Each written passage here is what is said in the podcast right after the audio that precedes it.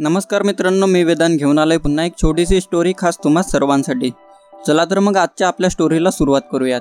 स्टोरीची सुरुवात करण्याआधी मी तुम्हा सर्वांना एक विनंती करतो की ही स्टोरी शेवटपर्यंत बघा आणि स्टोरीचा शेवट नक्की बघा. ही स्टोरी आहे एका राजाची ज्यांनी वाईट मार्गाने व निर्दयतेने आपल्याच जनतेचा पैसा आपल्याच जनतेचं धन हिरे सोनं चांदी लुटून आपला एक मोठा खजाना बनवला होता.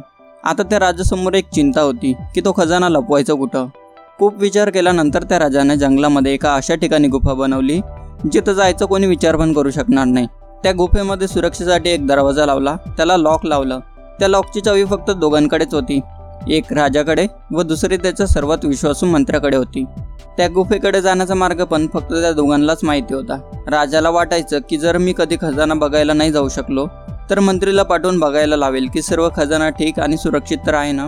प्रत्येक तीन चार दिवसातनं किंवा एखाद्या आठवड्यातनं तो राजा आपल्या विश्वासू मंत्र्याला खजाना बघायला पाठवायचा व तो मंत्रीसुद्धा खजान्याची सर्व सुरक्षा बघायचा आणि राजाला खजान्याची सर्व माहिती द्यायचा.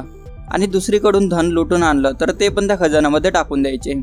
ती गुफा जी होती ती आपल्यातच एक प्रकारचा स्वर्ग बनली होती ज्यामध्ये खूप मोठा खजिना होता खूप सारं सोनं चांदी हिरे मोती होते. एकदम मध्यरात्री राजाच्या मनात आलं की चला आज खजाना बघूनच येऊ. सकाळी पहाटे सूर्योदय होण्याआधी राजा चुपचाप घोड्यावर बसला आणि त्या गुफेजवळ पोचला. गुफेची चावी राजाजवळ होती. त्याने गुफेचा दरवाजा उघडला आणि आतमध्ये गेला आणि खजाना बघायला लागला. खजिना बघून राजा प्रचंड कूच झाला. स्वतःला जगातला सर्वात श्रीमंत राजा समजायला लागला. हिरे बघायला लागला सोन्याचे दागिने व मोत्याचे हार बघायला लागला. तो सर्व खजिना बघून राजा स्वतःमध्येच हरवून गेला होता. आणि तेव्हाच योगायोगपणे तो मंत्री त्या गुफेबाहेरून जात असतो. मंत्री त्या गुफेचा उघडा दरवाजा बघून घाबरतो आणि त्याला वाटतं की एक दोन दिवस आधी तो जेव्हा खजिना बघायला आला होता तेव्हा चुकीने दरवाजा उघडा राहिला असावा. लवकरात लवकर त्यांनी दरवाजा लॉक केला आणि तिथून राजमहलकडे निघून गेला. इकडं राजा आपल्याच जगात म्हणजे खजिना बघण्यात मग्न होता. खूप वेळानंतर जेव्हा राजाचं मन भरलं त्याला वाटलं आता आपण राजमहलकडे जायला हवं. राजा बाहेर जाण्यासाठी गुफेच्या दरवाजाजवळ गेला. आणि बघतो तर काय तर दरवाजा बंद होता. राजा दरवाजा उघडण्याचा खूप प्रयत्न करत होता. पण दरवाजा बाहेरून बंद असल्या कारणाने दरवाजा उघडत नव्हता. राजा जीवाच्या आकांताने ओरडत होता आणि दरवाजा ठोकत होता की कदाचित कोणीतरी त्याची मदतीला येईल. तास उलटत गेले. राजाला तहान भूक लागली होती. करणार तरी काय? सारखा दरवाजा ठोकत होता आणि ओरडत होता. खूप वेळ दरवाजाजवळ बसल्यानंतर राजा वापस आपल्या खजिन्याजवळ आला आणि त्या खजिन्यामधून एक हिरा हातात घेऊन त्या हिऱ्याला म्हणायला लागला ऐ मनमोहक हिऱ्या मला एक घोट तरी पाणी प्यायला दे. किंवा इथून बाहेर जाण्याचा मार्ग तरी सांग. राजाला पण असं वाटत होतं तो खजिना सुद्धा त्याला म्हणतोय की ही जी तुझी आयुष्यभराची संपत्ती खजिना आहे जे तू वाईट मार्गाने कमावलास हा पण तुझी काहीच मदत करू शकणार नाही. नाही तुला खायला देणार आणि नाही प्यायला देणार. राजा तहान आणि भुकेने एवढा कमजोर झाला होता की तो तिथं बसला बसला बेशुद्ध पडला. आणि जेव्हा तो शुद्धीवर आला तेव्हा त्याची तब्येत खूप खराब झालेली होती. असं वाटत होतं की थोडं क्षण बाकी आहेत. राजाने आपल्या बाजूला एक हिऱ्यांची पेटी बघितली. त्या पेटीतून हिरे काढून बेटसारखी हिऱ्याची गादी बनवली आणि त्यावर जाऊन झोपला. मरता मरता तो जगाला एक मेसेज देण्याचा प्रयत्न करत होता.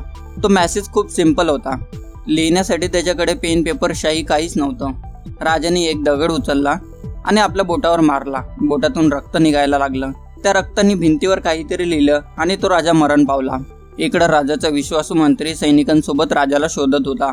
मंत्रीने राजाला सगळीकडे शोधलं पण राजाचा काहीच पत्ता लागत नव्हता. मंत्रीच्या मनात विचार आला की आता राजा कधी परत येणार काय माहिती?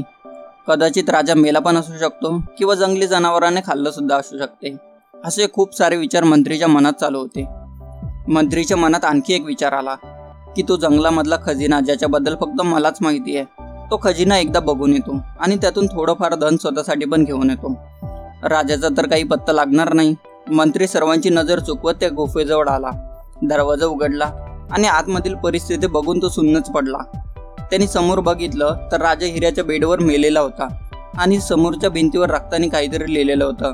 त्या भिंतीवर लिहिलेलं होतं की ही माझी आयुष्यभराची संपत्ती. हा एवढा मोठा खजिना हिरे मोती. मी मरत असताना मला साधं एक घोट पाणी एक अन्नाचा घास नाही देऊ शकले. छोटीशी स्टोरी आहे पण आपल्याला खूप काही शिकवत आहे.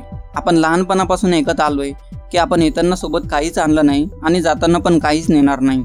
सोबत नेणार ते फक्त आपले कर्म जे आपण चांगले काम केले त्यातून भेटलेला आशीर्वाद या व्यतिरिक्त काहीच नाही. तरी सुद्धा काही माणसं पैसा गाडी बंगला बँक बॅलन्स या गोष्टींमागे धावत सुटलेत आणि जो आपला मार्ग आहे तो विसरून बसलेत. सध्या आपण खूप साऱ्या गोष्टींमध्ये इन्व्हेस्ट करत आहोत. आपल्यावरती इन्व्हेस्ट करत आहोत. आपल्या कपड्यांवरती इन्व्हेस्ट करत आहोत. खूप साऱ्या गोष्टींवरती इन्व्हेस्ट करत आहोत. वेदांना हेच सांगायचं की थोडासा वेळ काढून तुमच्या अंतरात्म्यामध्ये तुमच्या सोलमध्ये इन्व्हेस्ट करा. रोज थोडा वेळ मेडिटेशन करा. खूप छान रिझल्ट तुम्हाला भेटतील. तुमचा अंतरात्मा प्रसन्न राहील. न भेटणारी वस्तूसुद्धा तुम्हाला नक्की भेटेल.